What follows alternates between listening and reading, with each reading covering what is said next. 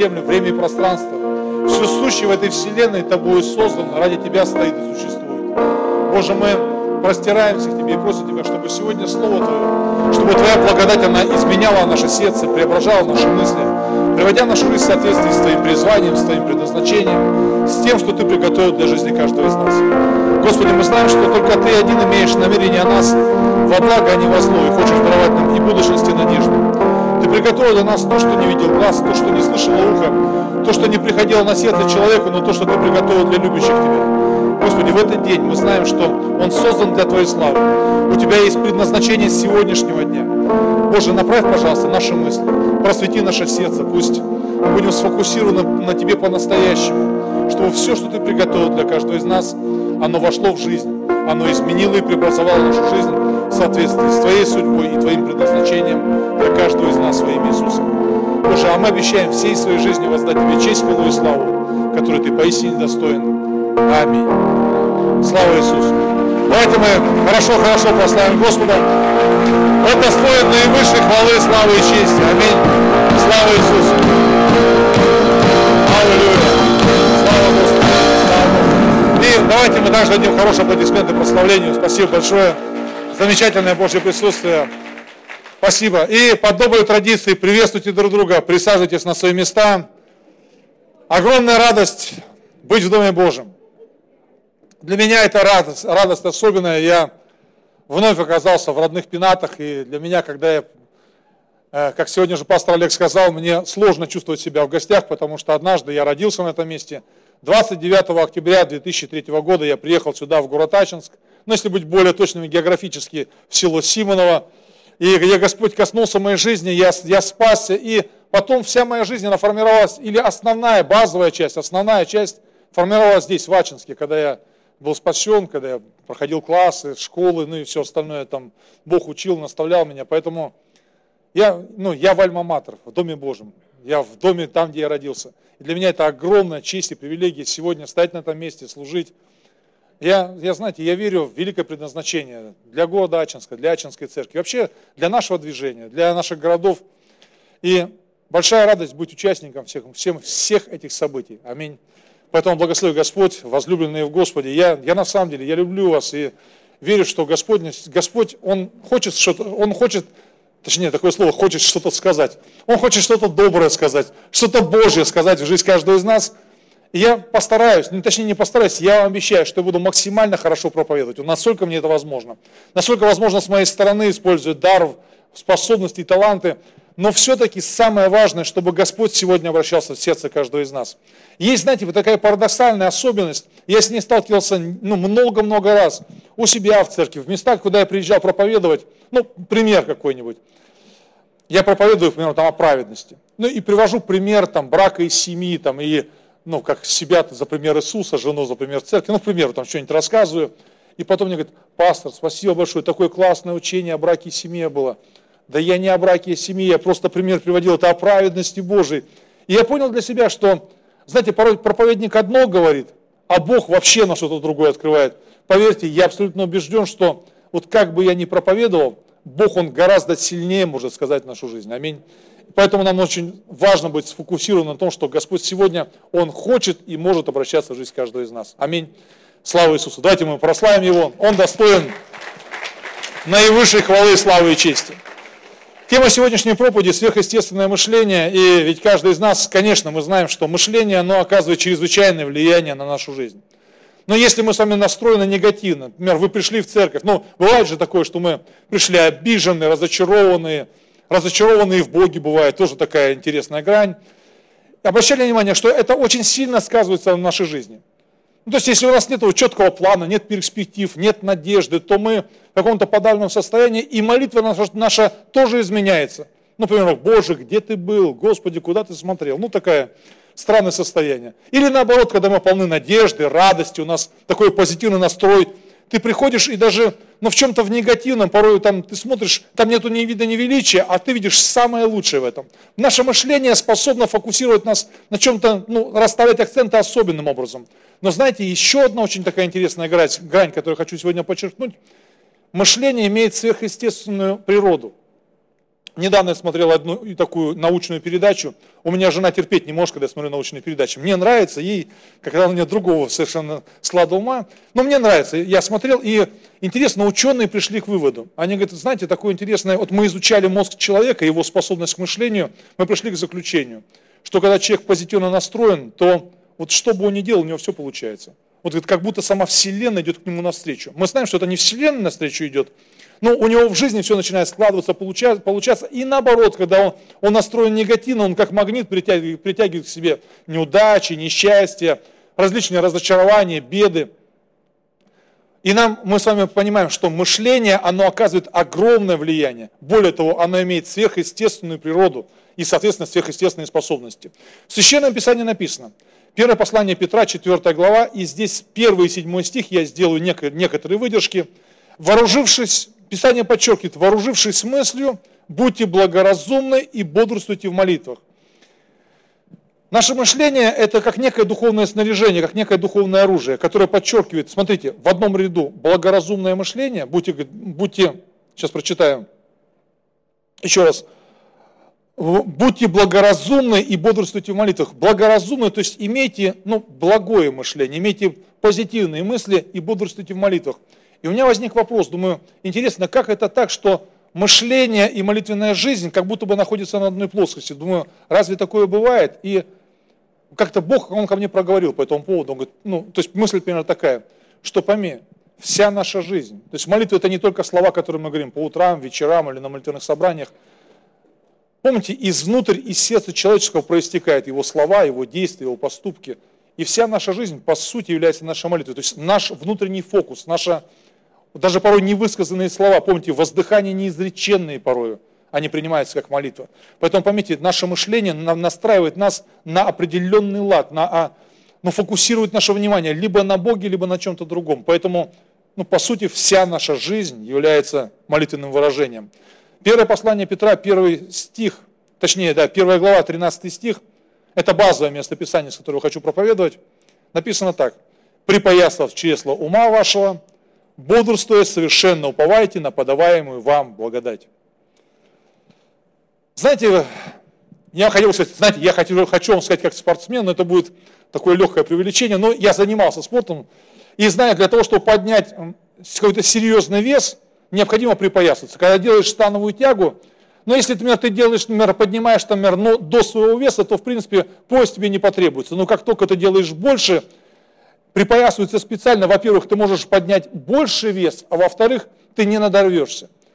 И вот, знаете, здесь такой интересный апостол Павел, точнее, апостол Петр пишет, что нам нужно припоясаться через ума благодатью, чтобы нам не надорваться. Знаете, порой мы сталкиваемся в жизни с чем-то, ведь в жизни же много разных вызовов. И ты смотришь, думаешь, такие диагнозы, такие ситуации, такой курс доллара, да это невозможно. Да, по-человечески это невозможно. Но Человеком это невозможно, но все возможно Богу, поэтому все возможно верующим. Аминь. Чтобы мы не надорвались и могли поднять по-настоящему такой Божий вес, вот ту, ту судьбу, то призвание, которое призывает нас Господь. Но что происходит в жизни? Давайте вот так вот я спрошу. Вы знаете, что прямо сейчас, вот не то, что когда-нибудь, не после собрания, а вот в сию секунду Бог принимает участие в нашей жизни и судьбе. Знает все наши мысли, вот Он взвешивает все, что есть в нашем сердце. Но а было такое, что такое состояние как будто, как, какой-то богооставленности. Ну, как будто Бог где-то далеко, там, слышит, не слышит. И бывает, мы начинаем, когда молимся, мы не молимся, а аргументируем Богу нашу позицию. Типа, Господь, ну вот сделай, пожалуйста, потому что ну, вот это произойдет, вот это. Ну и как бы мы пытаемся его убедить, чтобы вот Богу стало понятно. Богу уже часто без нас что-то непонятно. Поэтому мы ему часто объясняем, что нужно делать, как надо. Ну, вдруг он без нас не догадается. Поэтому сразу путь нужно подсказать. Ты вот это сделай, вот это. Он, он спасибо вам большое. Я, вот, я вот как раз размышлял над этим, как же мне это совершить. Ну, мы часто такие советники в руках, в руках Божьих. Смотрите, то есть мысль, которую я хочу развить. Нам очень важно посреди жизненных ситуаций и обстоятельств понимать, что Бог принимает участие в нашей жизни, в судьбе постоянно. У меня раз был такой случай, который меня чему-то научил. Я смотрел опять научную, такую научно-популярную передачу, называется «Феномен с гориллой». А, думаю, ну, ну понимал, что меня хотят провести, типа, посмотрите, я понимаю, как, как загадка некая. Появляются парни, девушки, одни в черных футболках, другие парни и девушки в белых футболках. Запись на экране. Внимательно посчитайте, сколько передач сделают парни в белом, ну и девушки, и сколько сделают в черном. Я думаю, извините, вы не понимаете, с кем связались. Я четко посчитаю все, каждую передачу. Начинается, они хитро, они там делают по полу передачи, по верху, как-то вот так вот за спиной друг другу, перемещаются быстро.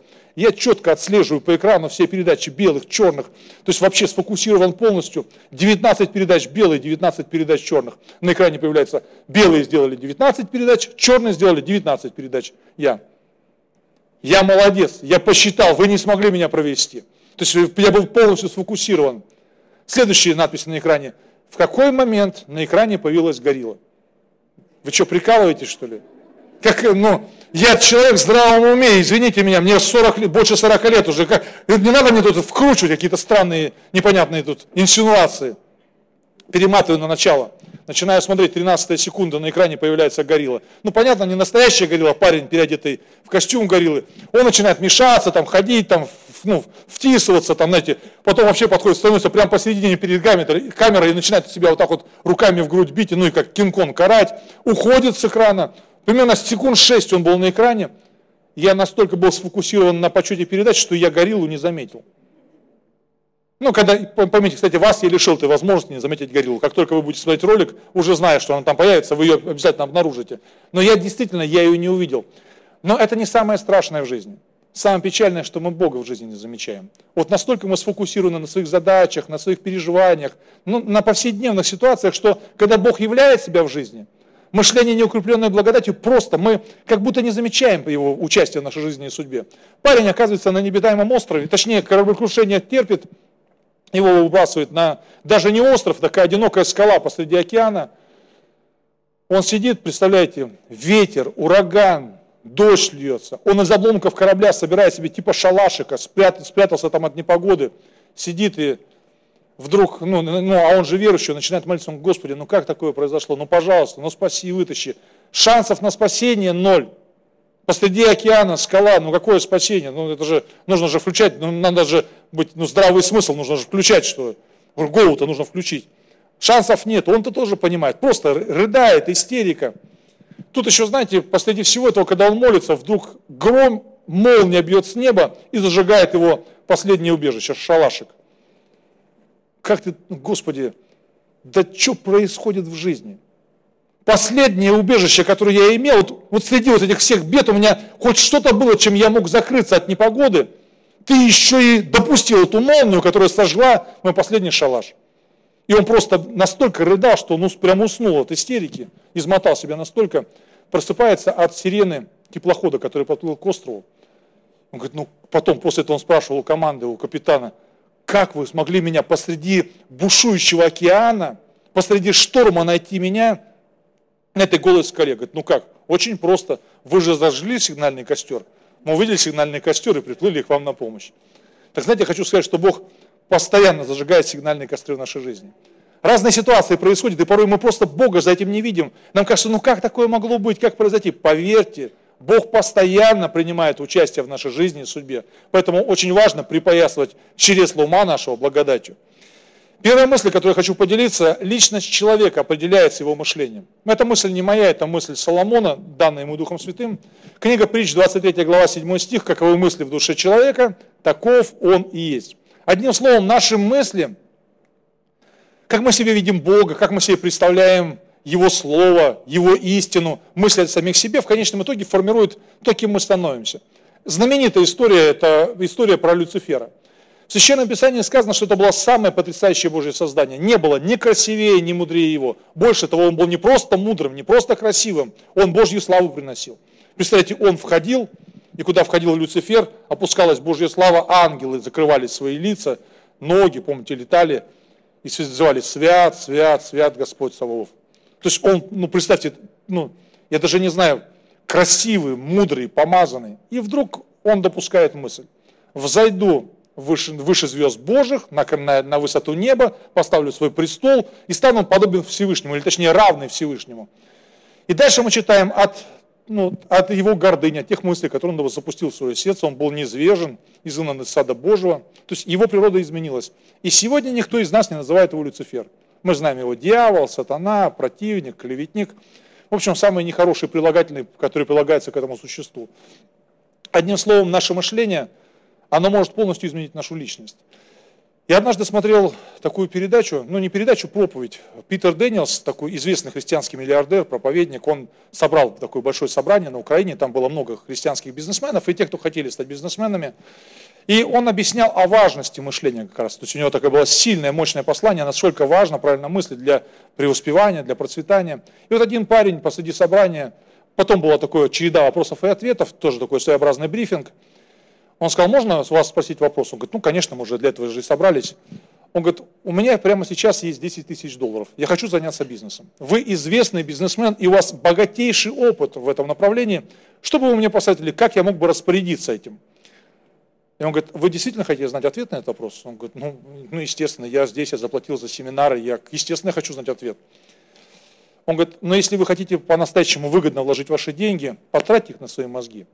Получите самое лучшее образование, развивайтесь в этой сфере. И я прям по глазам этого парня видел, что он получил разочарование от этого ответа. Он ожидал вполне практических советов. В доллары вложите, в евро вложите. Сейчас вот курс, там курсы будут меняться, или там в нефть вложите. Не знаю, в, во что, в, драг, в драгметаллы. Начните кафе. Ну, то есть, что такое это вполне практическое. И для него это прозвучало как, ну, какой-то бред. Ну, что к чему в мозги. Но знаете, вопрос в том, что то, как мы мыслим, это на самом деле меняет не просто наши отношения, оно меняет наше жизненное положение. Я расскажу вам историю своей жизни, потому что история про Питера Дэниелса, я так думаю, ну, не всегда людей, как-то кому-то непонятно или это не впечатляет. Я приехал в Барнаул на миссию, и я начал общаться, и знаете, к чему был удивлен? Я встречался с пасторами, встречался со служителями, с лидерами, с примерно с таким мышлением, что, к сожалению, да, пробуждение было в России в 90-х, но давайте будем откровенными, оно захлебнулось. То есть вот тогда действительно Бог являл себя, ты берешь гитару, пачку Новых Заветов, залез на ящик, спел пару песен, там, Иисус это свет, Иисус это свет, ну и там пару раз хлопнули в ладоши, и потом Новый Завет раздаешься, и сотнями спасается, тут же освобождаются, продают квартиры, машины, приносят ногам апостолов. Ну, то есть, ну, просто что-то сверхъестественное. А сейчас давайте будем объективными. Ничего этого больше в России нету. Все, пробуждение захлебнулось. А меня, слава Богу, до этого пастор надоумил прочитать книгу «Целеустремленная церковь». Ну, и я и вырос в церкви, которая всегда росла и развивалась, где такого мышления не было. Ну и, знаете, эта мысль была не новая для меня. Я точно знал, что Бог призывает нас к тому, чтобы распространить Евангелие, насадить церкви. Я ну, знал точно, я вырос в этой атмосфере. И книгу, которую я читал, э, место писания, которое, в принципе, я знал раньше, но оно как-то по-новому для меня открылось. Там написано, Рекорн комментирует это место. Бог, который хочет, чтобы все спаслись и достигли познания истины. Говорит, вы должны понять, совершенные вы или несовершенные, желание Божьего сердца, чтобы люди спасались. Знаете, нам часто кажется, ну я такой несовершенный, у меня есть ошибки в жизни, я хочу вас, не знаю, или ободрить, или огорчить. Так всю жизнь будет. Мы будем совершенствоваться, возрастать в святости, возрастать во спасении всю свою жизнь. Вот здесь есть спасенные люди? Есть кто спасен? А вы знаете, а, а кто еще сейчас, прямо, прямо сейчас спасается? Со страхом и трепетом совершайте путь нашего спасения. Мы спасенные, странно, совершающие путь своего спасения. Так что это такое постепенное возрастание. Но Бог желает, чтобы все спаслись и достигли познания истины. И когда мне рассказывали, что церкви не растут, исцеления нету, для меня это был ну просто бред, это какой-то был абсурд. Ну потому что ты, ты полагаешься не на себя, а на Божью благодать, которая, она есть, она обитает, и она ну, по-настоящему двигает тебя по жизни. Следующее утверждение. Мышление человека ну, определяет качество его жизни. Или еще такое. Мышление человека помещает его в какую-то определенную реальность. Смотрите. Вы знаете, какой самый богатый континент или какая самая богатая страна на планете? Ну, есть, да, люди, которые знают ответ на эти вопросы. Но, знаете, когда начинаешь думать, хочется сказать, там, Соединенные Штаты Америки, там, может быть, Западная Европа, где вот, или там, может быть, Япония, где вот реально живут богатые люди, Швейцария, Япония, Соединенные Штаты, Швеция, Норвегия, Там живет самое большое количество богатых людей. Но на самом деле самый богатый континент это является Африка. Там больше всего полезных ископаемых, там есть золото, серебро, бриллианты, платина, то есть там очень много, нефть, газ, кобальт, никель, уран есть, есть, ну не знаю, полимерные вещества. Кроме всего прочего, там богатая флора и фауна, огромное количество климатических зон. Там есть пустыни, есть степи, есть горы, есть озера, моря, там океанами с разных сторон окружен. Разное все это есть. Но в Африке живут самые бедные люди, и не просто бедные, а многие из них даже не за чертой бедности, а за гранью выживания. Просто умирают от голода. Под их ногами находятся самые богатейшие ресурсы, они при всем при этом умирают от голода. А самые богатые страны не так. Что касается Японии, ну поверьте, в Красноярский край штук 20 Японии вылезет, если не больше. Я никогда не задавался этим вопросом, но понимаю, что если в Алтайский край их вылезает 4, то в Красноярский край их лезет гораздо больше. А там живет огромное количество богатых людей. И не так много ископаемых или ресурсов. Скажешь, вообще, зачем нам это надо? Мы что, на уроке географии, в конце концов, или политической истории? Это очень сильно похоже на нашу жизнь. Бог вложил в нас бездну богатства и премудрости. У нас есть там и, и дары, и таланты, и призвание Божье, и дивные великие судьбы Господни. Мы все это читаем, а относимся по-разному. Согласны со мной? В нас же просто неисчерпаемый. Мы по образу и подобию Божьему сотворены. А относиться можем по-разному к тому, как мы живем. Поэтому в Священном Писании сказано, Римлянам 8.6. Помышления плотские – смерть, а помышления духовные – жизнь и мир. Поймите, мы на одно и то же смотрим по-разному. Просто на любые ситуации можем смотреть по-разному. Давайте я вам пример из Писания. Моисей выводит израильский народ, спасает его из египетского рабства. Они подходят к Красному морю. И вдруг их начинает догонять фараон, и люди говорят ему, ты вот, вот зачем ты это сделал? Объясни нам. Объясни нам русским языком. Моисей хотят и евреи. Вот мы помним лук, дыни, чеснок, огурцы, рыбу, которую мы ели в Египте. А теперь спереди Красное море, а сзади войска фараона. Ты головой соображал, когда ты это все делал? Нас сейчас убьют, вкатают в асфальт, в общем, лучше бы мы там у котлов бы умерли с вот этим луком, чесноком и так далее. Он говорит, да не бойтесь, Бог нас спасет. Ты больной, что ли? Ты, ты соображаешь вообще, что делаешь? Ты за свои поступки ответственность хоть несешь? Он посох простирает, Красное море расходится. Они пошли сквозь Красное море к посоху, фараон погнался, и море его поглотилось. И больше никогда за всю историю Израиль не роптал, потому что увидел Божье чудо. Аминь. хотелось на аминь, проповедники, они же хитрые такие. А вот и не аминь, да. Но это, на самом деле это вообще не аминь. Спустя пару недель вода закончилась. Зачем ты привел нас? И старая песня, помним, лук, дыни, чеснок, огурцы. Где мы возьмем себе воду? Да Бог спасет нас. Ну вот же есть озеро. Да здесь вода горькая. Он бросает кусок дерева, на раз становится нормальный. Они напились воды и больше никогда не роптали, да? Нам нас достала уже твоя манна, сколько можно, ну да потому, вот все и то же.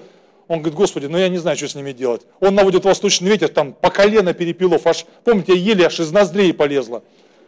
Знаете, вопрос в том, что мы часто можем просто мыслить, опираясь. Мы смотрим на ситуацию. Ты что, шутишь, что ли? Какие здания церкви? Кто сейчас строит? Ты курс доллара видел? Ты знаешь, сколько сейчас тонна металла строит? Да, можно было строить, было время, вот кредиты давали, а сейчас все. Все, здание закрываем, ну, пробуждение закончилось, исцеления больше нет. В 90-е можно было, да, а сейчас все, извините, проспали, профукали вы свое время. Мы можем мыслить по-разному. Сегодня пастор рассказывал про Настю. Классный же вот этот просто пример. Мы можем смотреть по-своему. Диагноз такой серьезный. Я знаю, я книги читал, это все понятно. Но если смотреть с человеческой точки зрения, да, действительно, это невозможно. Но опираясь на Божью благодать, все невозможное странным образом становится возможным. Аминь. То есть поймите, вопрос в том, что мы на одно и то же можем смотреть по-разному. Опираемся мы на благодать или не опираемся.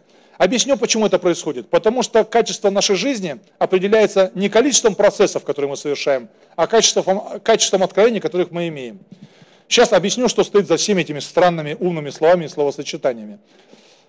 У вас было такое, что вы ну, что-нибудь делали, причем старались делать хорошо и делали упорно. То есть ну, соответствие русской пословице «как потопаешь, так и полопаешь».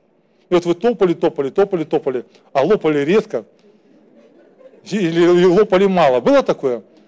Ну, мы, поймите, мы же все выросли как бы из славянской среды на русских народных сказках. Ну, или Ганс Христиан Андерсон немножко добавил в нашу копилочку. И вот мы все ждем от жизни. Гусли самогуды, скатерть самобранку, меч-кладенец. Что там, что там еще? Сапоги-скороходы. То есть у нас такое странное представление о Боге. И вот мы когда живем со всем этим, то есть нам кажется, что ну, вот есть же народная мудрость, вот мы знаем, что как потопаешь, так и полопаешь. Давайте откровенно. Но у вас было такое, что вы топали-топали, реально. То есть делали по-настоящему. И почему-то вообще ничего не происходило. Было такое или нет?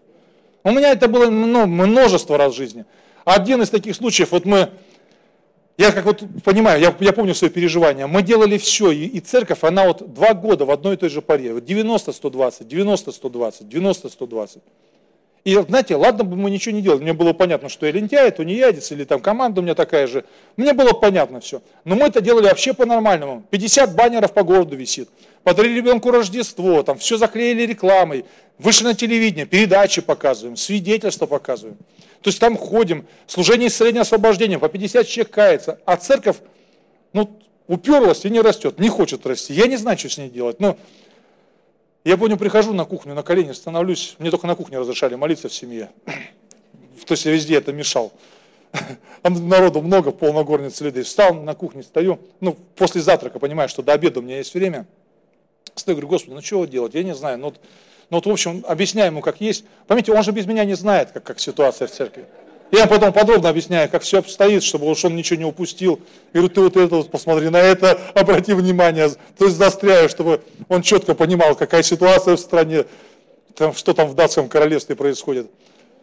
И, знаете, не, люки не открылись. Ну, бывает, знаете, раз ты молишься, хлоп, раз люки, люки открылись, там свет небесный. Ну, а я просто вот как-то молился, ничего не, не произошло, ангелы не спустились, вот этого глаза Господнего такого не было. Ну, в общем, я прихожу, мне звонит один пастор спустя какое-то время из нашего города, э, с христианской жизни, с Владимир Скандаков. Это Михаил, слушай, у нас программа есть такая новая, называется Альфа-курс. В общем, к нам приезжает из Германии, там, из, из Голландии, будут нас учить. Мысли мои. Тебе что раз, у тебя 250 человек в церкви. Тебе понятно, хоть альфа-курсы, хоть бета-курсы, хоть гамма-курсы. Тебе заняться нечем. Вы там по Израилям болтаетесь, там курсы какие-то начинаете. А я человек, живущий в нормальной, в реальной жизни, с реальной церковью. И эта церковь не растет. Ну, вслух, конечно, я сказал гораздо более вежливо, гораздо более деликатно, но смысл от этого не менялся. То есть я объяснил, что ну, как бы, смысл был такой, что нам некогда ерундой заниматься. Только это звучало очень вежливо. Я приезжаю в институт, спустя пару недель, мы в универе учились с Олегом Тихоновым вместе. Он подходит и включает опять эту пластинку. Слушай, мы тут альфа-курс начинаем, приходите, будем там, приезжайте командой, будете учиться. Это мой, ну, и живущий в доме моем поднял на меня пету. Думаю, вы что, сговорились, что ли? У того-то больше 300, понятно ему, чем, чем хочешь можно заниматься, там всякой ерундой, альфа-курсами в том числе. Но вслух, конечно, я сказал гораздо лучше, чем, чем я думал в тот момент. И я прихожу, и на, когда я на пару сел, вдруг, знаете, у меня такая мысль, слушай, а не слишком ли часто, когда ты стал молиться, что делать с церковью, тебе стали подходить с альфа-курсом. говорю, ну ладно, хорошо, Господь. Я думаю, если это от тебя, ну проверим. Я не был абсолютно убежден, что это Господь, но как-то у меня такие были мысли. Я звоню в Скандакову, говорю, слушай, там ты про альфу рассказывал, давай пусть там кто-нибудь от вас нас поучит. Да это нельзя, это нужно неделями учить. Нам нету недель, люди в ад идут. Ну, нам прямо сейчас нужны инструменты. Ну, я ну ладно, хорошо, приходишь девушка, начинает нас учить, наставлять, как нужно вести альфа-курс. Она говорит, знаете, когда вы будете проводить альфа, очень важно понять, это не навязчивая проповедь Евангелия.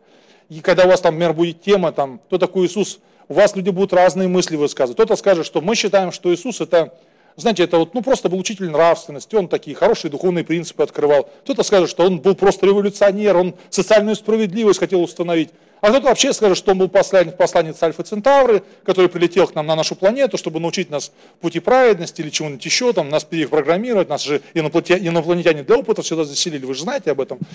И вы должны каждый раз отвечать, о, очень интересное мнение, а что вы по этому поводу думаете? Так вот я вам сразу скажу, мы не считали это интересными мнениями. Кого там, кто прилетел с Альфа Центавра? Я чувствую, что кто-то из-за стола отсюда улетит у нас. Если он еще расскажет нам про Иисуса, что он с Альфа Центавры и там за, за больных молиться нельзя, а бесов изгонять нельзя. Вот вам. Не будем мы молиться за больных, мы все будем делать. И мы делали абсолютно все, там и больных, и бесов, и, и что только можно было. Все, что было нельзя. И чудом у нас на таком псевдо-альфа-курсе спаслось 7 человек. И пошли, мы, поверьте, мы доказывали, Мы не то что читали хорошее мнение, мы спорили, убеждали и там переубеждали людей. Люди спаслись, вот эти 7 человек. А церковь изменилась. И мы за год примерно ну, 90-120, в среднеарифметическое около 100. Мы до 200 человек выросли за год. В общем, знаете, вопрос в том, что наша жизнь, она на самом деле изменяется не то, что сколько мы делаем, она меняется качеством откровения, но откровения не работают без послушания. Бог обращается к Иосифу, говорит, слушай, вот тебе сон, 7 лет будет голода, так что во время голода ты должен, точнее, 7 лет изобилия, во время изобилия ты должен готовиться, потому что сразу вслед за ними наступит 7 лет голода. Так что построй города припасов, делай там, занимайся. И Иосиф слушает, видит сон, начинает так поступать, начинает делать, строит города. И когда голод наступил, он смог обеспечить не только свою страну, но и близлежащие страны приезжали, и он их смог прокормить. Больше того, он скупил все земли, кроме жрецов, фараону отдал, сам стал богатейшим человеком, то есть просто мега-олигархом. А знаете, вопрос в том, что он мог услышать и поступать по-другому. Валаам, помните, пророк Валаам? Бог обращается к нему, он говорит, Валаам, пойди благослови мой народ. Он говорит, а если с той горы посмотреть? Он говорит, да хоть с какой горы? Он говорит, а если с той горы? Он и с той горы смотрит. Он говорит, короче, давай, иди благословляй народ. Видишь, что он не слушается? Он говорит, ну как тогда стучаться же, до него. Он говорит, ослица, слушай, давай, будешь разговаривать. В общем, тебя сейчас включаем. Ослица припирает его ногой к стене.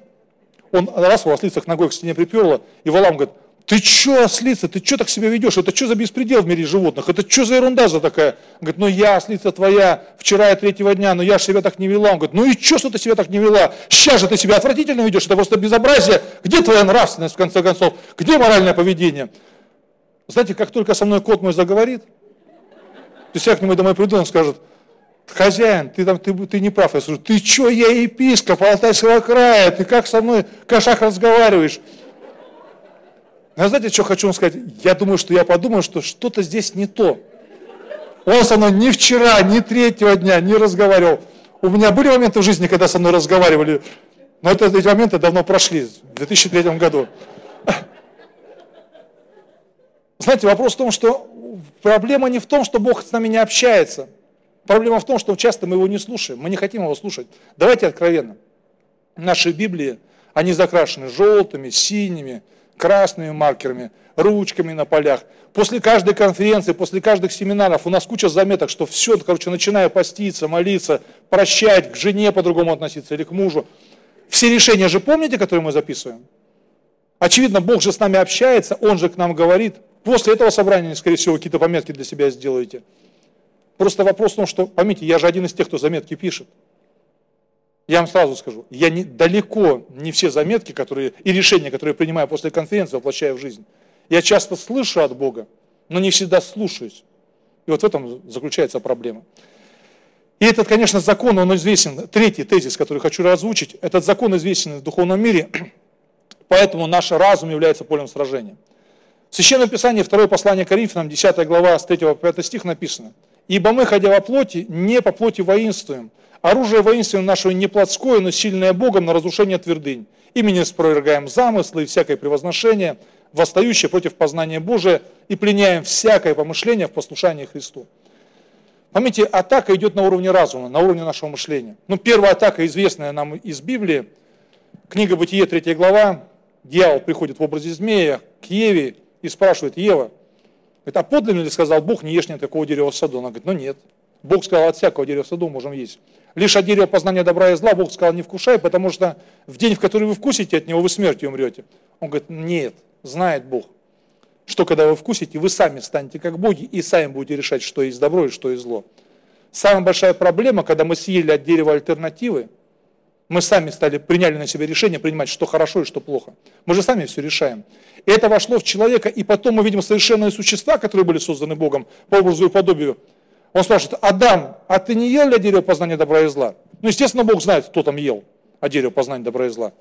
Жена, которую дал мне ты, дала мне, и я ел. Бог виноват, окружающие виноваты, коммунисты, демократы, ну, Федька гвоздь четвертого подъезда. Короче, есть куча виноватых в жизни. Но в конце концов Бог виноват. А ты ела, ела, а это дьявол меня, бес меня попутал. Как это вы так оказались в одной постели? Ну, не знаю, это вот бес попутал. Ну, понимаете, у нас как бы есть объяснение, оправдание всему, что, что можно найти в жизни. То есть атака приходит на уровне мыслей. Сатана вложил мысль, говорит, как вы позволили сатане вложить мысль, ну, а, обмануть Духа Святого, обращение к Анании и Сапфире. То есть он смог им навязать странные мысли, ложные мысли. Иуде вложил мысль продать Христа за 30 серебряников. Книгу Откровений читаем, что разные формы, ложно, ложные формы мышления. То есть дьявол приходит и подменяет понятия. Помните церковь, которая считала, что у них вообще в жизни все нормально? Говорит, вот ты размышляешь сам в себе. То есть Бог же смотрит в сердце, он говорит, я объясняю тебе, ты размышляешь так, я богат, разбогател, ни в чем не имею нужды, и даже не понимаешь, что ты нищий, наг, слеп, купи у меня мазь, помажь глаза, чтобы прозреть-то тебе, золото огнем очищенное купи. Помните, порой мы, мы в таком в обольщении находимся, живем с непонятным, то есть мышление какое-то странное, навязанное. Другие первую любовь остали, те манипулировать начали. То есть это приходится, внедряется в церковь. Мы Павловы, мы Кифины, мы Аполосовы. Говорит, ну а мы скромно, просто Христовы. Говорит, не могу с вами даже как с нормальными общаться, как с плотски вам скажу. Вы что, говорит, больные что ли? Вы что творите это? Вы, вы что церковь Христову раздираете? Это же обращение, помните? Это же из Священного Писания. То есть дьявол, он внедряет ложные мысли, а, он, то есть, а как он это делает? Он подменяет тезисы. Так как я понимаю, что слово подменяет тезисы, но не всегда может быть понятно, поэтому я постараюсь объяснить, в чем, что, что я имею в виду. Мужчина сидит в Сибири, например, в Новосибирске, рвет газету, бросает в окно. За, за бортом минус 47.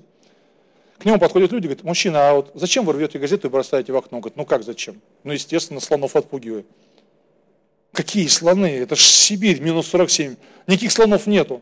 Ну, понятно, я же их постоянно отпугиваю. То есть я же постоянно как бы занимаюсь этой практикой отпугивания слонов. Но согласитесь, мы даже понимаем, что слонов нету немножко по другой причине, а не потому, что он рвет газету и бросает ее в окно. Вы скажете, что ну, это, же просто шутка. Я ехал с парнем, ну, мы ехали с Юрием Трапезником, едем в поезде, Бог обращается к Юрию, он говорит, послушай, сейчас сюда человек зайдет с ребенком, я хочу, чтобы вы за него помолились, чтобы этот ребенок исцелился.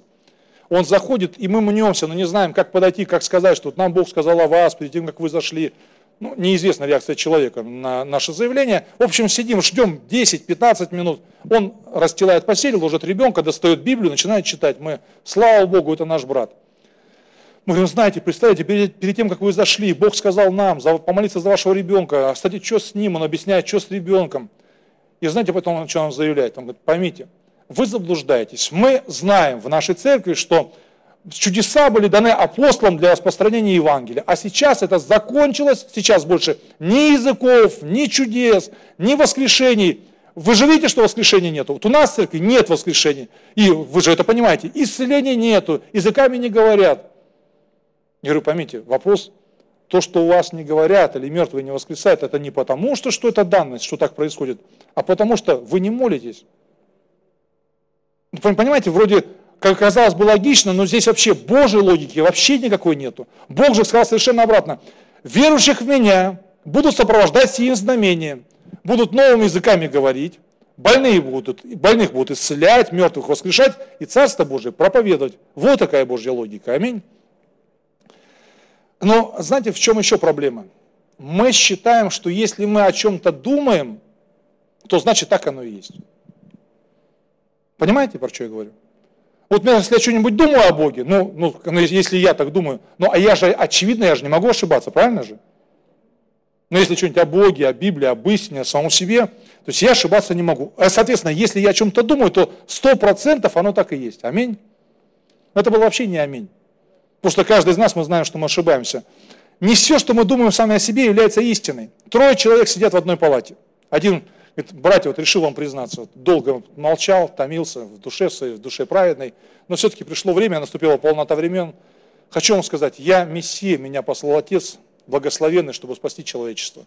Тот говорит, ну ты врешь, ну ты, ты что врешь вообще? Какой ты Мессия? Это же я Мессия, это же меня послал благословенный, чтобы спасти мир. И вот они начинают спорить, кто из них Мессия. Один доказывает, что он Мессия, другой доказывает, что он Мессия. Там 10-20 минут идет спор до драки дело доходит, они понимают, что драться же нельзя мессием. Решает спросить, спросить у третьего. Он говорит, слушай, ну вот, он заявляет, что он мессия, ты же понимаешь, какой он мессия. Вот это же я мессия, это же очевидно. Меня же послал отец. Он посмотрел, говорит, я ни одного из вас не посылал. Каждый из них что-то о себе думал. У каждого было какое-то представление о своей жизни, о судьбе, о ее предназначении в Божьем Царстве. Но я верю, что мы понимаем, что они ошибались. Можно музыкальный аккомпанемент? Будем делать вид, что мы уже заканчиваем.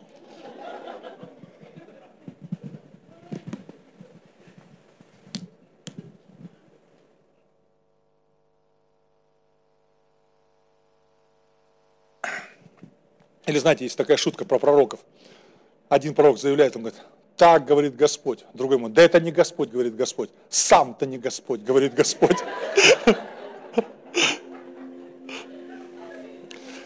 Ну, в общем, четвертый шаг. То есть как нам, что же нам делать с мышлением? Мы понимаем, что мышление важно, мышление значимо. Что сделать нам для того, чтобы наше мышление, оно ну, по-настоящему было укрепленное благодатью? В Священном Писании, Ефесянам 4 глава, с 22 по 24 стих написано «Отложите прежний образ жизни ветхого человека и сливающего в обольстительных похотях.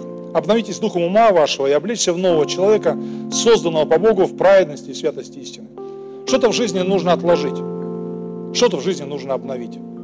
А некоторые вещи нужно интегрировать. То есть раньше у нас этого не было. Нам нужно просто внедрить это в свое мышление.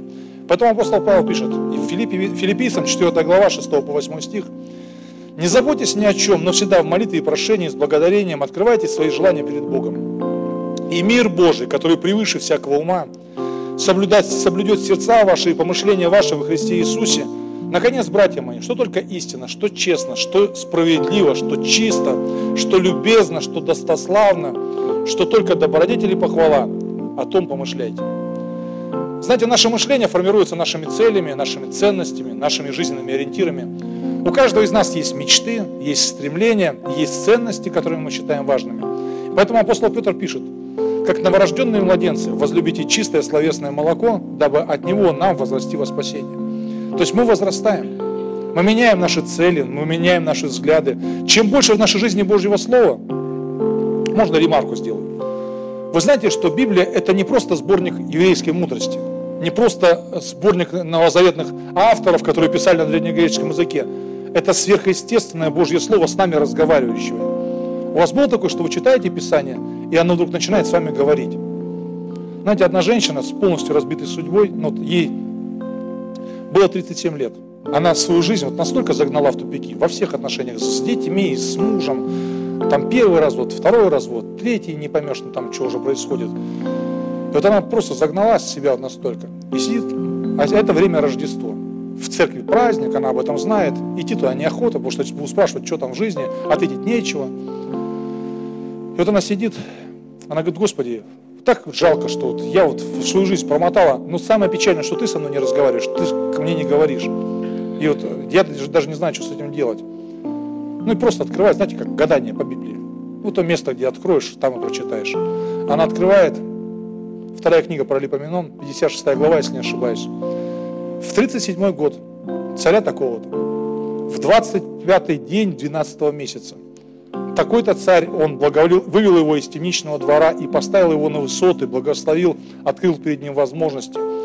Вот скажите мне, насколько реально, чтобы это было случайностью? Слово Божье, оно обращается в нашу жизнь. Когда мы открываем Библию, она сверхъестественна, оно провозглашает истину, провозглашает волю Божью. Бог обращается к нам. Когда мы читаем Священное Писание, меняются наши взгляды на жизнь, на церковь, на семью, на деньги, на жизненное предназначение. Бог с нами общается. Аминь. Очень важно, чтобы в нашей жизни поменялись герои и авторитеты. У каждого из нас мы кому-то пытались подражать. У кого-то это были киногерои, не знаю, актеры, актрисы, спортсмены. У кого-то вообще уголовные авторитеты, и они были вот такими в высоком ранге. Но апостол Павел пишет, подражайте мне, как я Христу. То есть наши жизненные герои должны поменяться, чтобы наше мышление изменилось, чтобы мы другие ориентиры в жизни для себя выбрали. Очень важно наше окружение.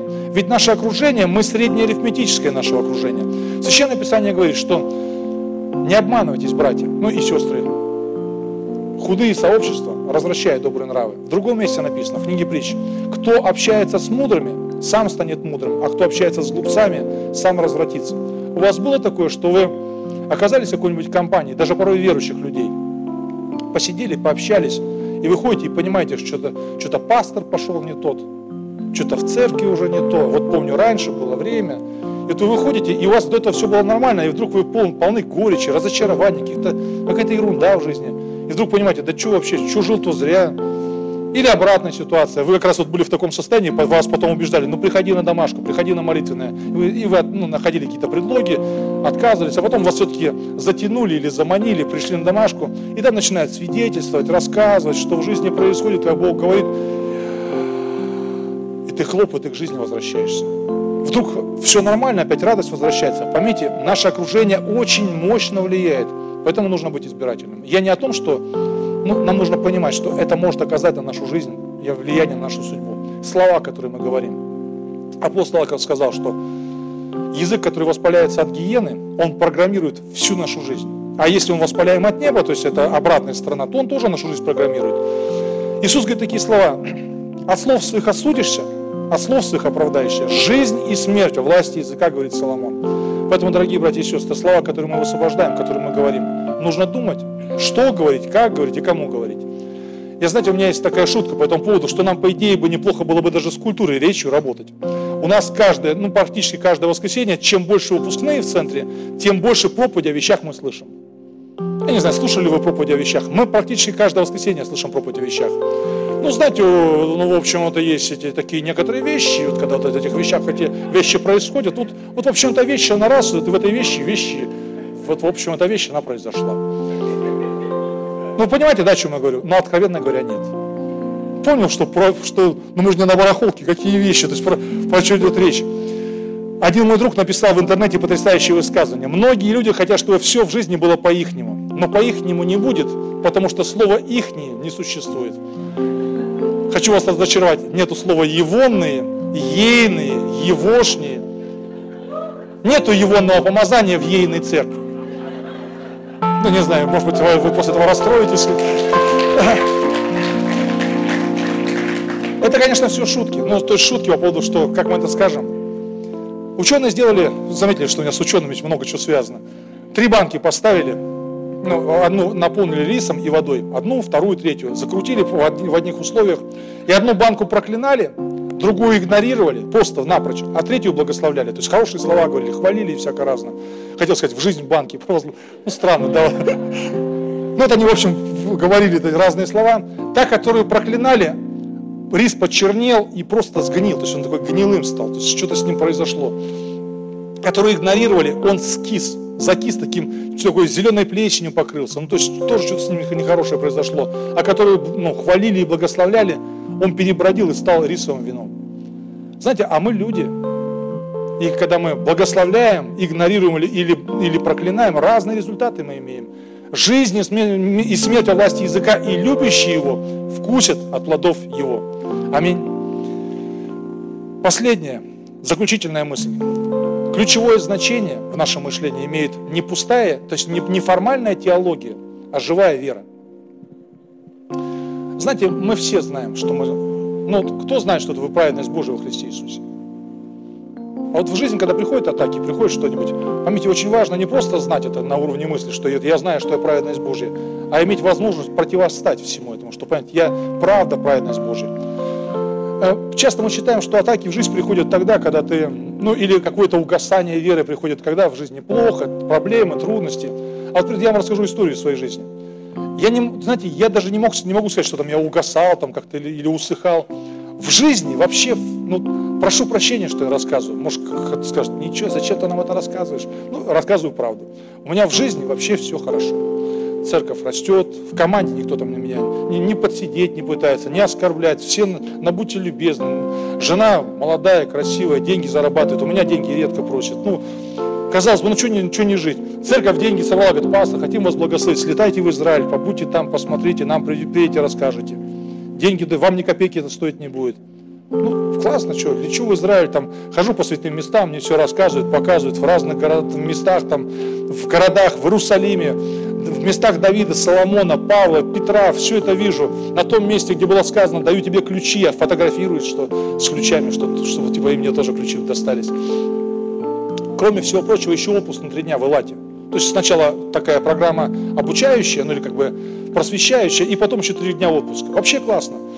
Я прилетаю в Элат, там ныряю с акваланга, вообще здорово, классно, в хорошей компании, с друзьями со своими, там Вячеслав Павлов, ну, то есть много там вот, друзей хороших, с кем общения. И еще и очки покупаю. Ну, для вас сейчас, ну, купил ты себе, да купил очки, солнечные очки. Но когда у тебя голова 64 размера, я вот, я, знаете, я любую шапку, когда одеваю, как будто перчатку пытаюсь на голову натянуть. Или когда, знаете, очки покупаю, как будто кот Базилио, как будто я собрался на паперти побираться, чтобы больше жалости вызвать у людей. А тут я покупаю, ну, не жалость вызываю, а прям мне нравится, ну прям вообще думаю, красиво, классно, здорово, модно, хорошая фирма. А еще, знаете, что приятно, что немаловажно, 50% скидки. Покупаешь двое очков по цене одних. Я с братом скидываюсь, покупаем двое очков, то есть за, за полцены, хожу, радуюсь по Израилю, классно, в очках. Я понимаю, что вам сейчас не совсем ясно, к чему я веду. В общем, мы возвращаемся, приходит время, мы, мы выезжаем из Лата, приезжаем в Бенгурион, в Тель-Авив. Я захожу, а въехал в Израиль очень просто. Смотрю по телефону, сколько температура, прилетаю в Питер, смотрю, там плюс 5, а вот здесь 35. Ну, я сразу, соответственно, куртку выкладываю, переодеваю сланцы, снимаю, одеваю кроссовки, беру, беру так вот, перекидываю куртку, беру сумку, очки сюда запихиваю, подхожу к стойке регистрации, меня регистрируют, подхожу к таможенному контролю, пограничному контролю. Пограничникам я не понравился. Я не знаю, как я мог не понравиться, ну, какой-то бред, но такое вот случилось, в общем. Они мне говорят, так, пройдемте в отдельную комнату, как давай меня, где вы были, в каких гостиницах останавливались, цель вашего визита, то есть, ну, по полному, я давно такого уже, раньше переживал, давно такого не переживал, но интересно, то есть, такое, пережив, такое переживание. В общем, меня проверяли, проверяли, проверяли, проверяли, отпускают меня, меня уже, я подхожу, смотрю, хвост уже выстрелился на посадку. Я в таксфри забежал, быстро деньги вернул, ну и стою в конец очереди. Стою, куртка здесь, сумка здесь, где очки? купленные, хорошие, которых ну, мне сложно купить, помните? Я стою, я, конечно, владею английским, a pencil, a table, the girl, но это моего свободного владения английским недостаточно, чтобы объясниться с таможенным контролем, с пограничной службой, чтобы выяснить, где же все-таки в конце концов мои очки. Я это понимаю. И меня бредовая мысль, ну как-то может к Богу обратиться. Напомните, Бог же Он решает простые задачи, там, ну, небо, землю, время, пространство, Красное море, там, солнце остановить, ну, что-нибудь такое по ходу. А это по силам ли вообще, ну, по плечу ли Богу задача? Очки в Бенгурион. Ну, в общем, я молюсь, сам понимаю, что это, ну, бред какой-то. Захожу в самолет, иду, ну, сумку ставлю, куртку бросаю, снимаю кроссовки, бросаю под сиденье, сажусь босиком, раз, ноги сложил, пристегнулся. Ну, понимаю, что ну, Бог, ну, я знаю, что Бог не может ответить. Ну, то есть я молюсь, как бы формально все равно же, надо же молиться. Ну, как, ну, какие инструменты это в руках Божьих может быть? Пассажир, который стоял очки на стойке регистрации, пожалуйста, пройдите в кабину пилотов. Что, на полном серьезе, что ли? Не, ну что такое бывает? Я иду в кабину пилотов, что за очки? Иногда я описываю марку очков, там, ну, как они выглядят. Да-да-да, это ваши очки, мне подают. Я иду, и знаете, бывает такое, когда вот здесь начинает щипать в носу, когда вот я плачу редко, у меня какая-то странная психотип личности, что мне сложно заставить, ну там, чтобы слезы выдавить, но у меня прям в носу, помню, чесалось, я был близок, прям близок к этому состоянию. Иду, думаю, Господи, ну вот как ты близок на самом деле, и как порой я бываю далеко в своих мыслях от тебя, порой насколько мое мышление, вот, оно уводит меня в сторону, и я не понимаю банальных вещей. Но это не конец истории. Я рассказывал точно так же в лицах у себя в церкви, это свидетельство. Сестра сидит, слушает. Господи, почему все пасторам достается? Вот почему такая ерунда? То здание, то деньги, то очки им в Элате возвращаются. А почему в моей жизни вот все вот так вот, как вот есть? Ну и она потеряла ювелирное украшение одно. Оно от матери к дочери приходит у них в семье. То есть это из поколения в поколение. Дорогое, с хорошим камнем. Она говорит, ну вот почему вот пастору очки вернулись в конце концов, а вот а я уже год назад почти потерял это украшение, мне не возвращается. Говорит, Господи, ну пусть мне тогда тоже вернется. Ну, так, такая была молитва у меня. Говорит, приезжаю, и тоже ни голосов, ни ангелов, люки не открылись. Приходит домой, собирает ребенка, садит в коляску, в лифт, вывозит его гулять. Ну и по старому маршруту ходит, гуляет, устала, села на лавочку, сидит, качает ребенка, смотрит на землю. Фамильный кулон. Невозможно человеком, возможно Богу. Поймите, когда мы укрепляем мышление благодатью, мы не знаем, как действует Бог. Нам непонятны ни пути, ни мышления. Мы не знаем, как Он может сделать. Но когда мы всецело полагаемся на подаваемую нам благодать, не на собственный разум, не на свои способности, не на курс доллара или чего-то еще, но укрепляемся благодатью, Бог может сделать самое невозможное реальностью нашей жизни. Аминь. Давайте мы станем на ноги.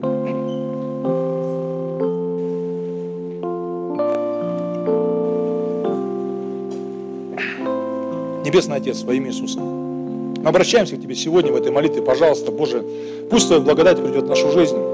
Мы хотим по-настоящему сфокусироваться на жизни с Тобой, на отношениях с Тобой, чтобы все наше естество, чтобы вся наша жизнь была молитвой к Тебе, и чтобы невозможное для нас стало возможностью нашей жизни во имя Иисуса. Боже, приди, наполни, просвети наши мысли, помоги нам отрешиться от всего, отвергнуть все то, что мешает нам приближаться к Тебе, обновиться в том, в чем мы должны обновиться, и интегрировать в свое мышление то, что мы должны принять, Господь, во имя Иисуса. И пусть Тебе, драгоценный Господь, за все будет честь, хвала и слава, которой Ты поистине достоин. Аминь. Слава Иисусу.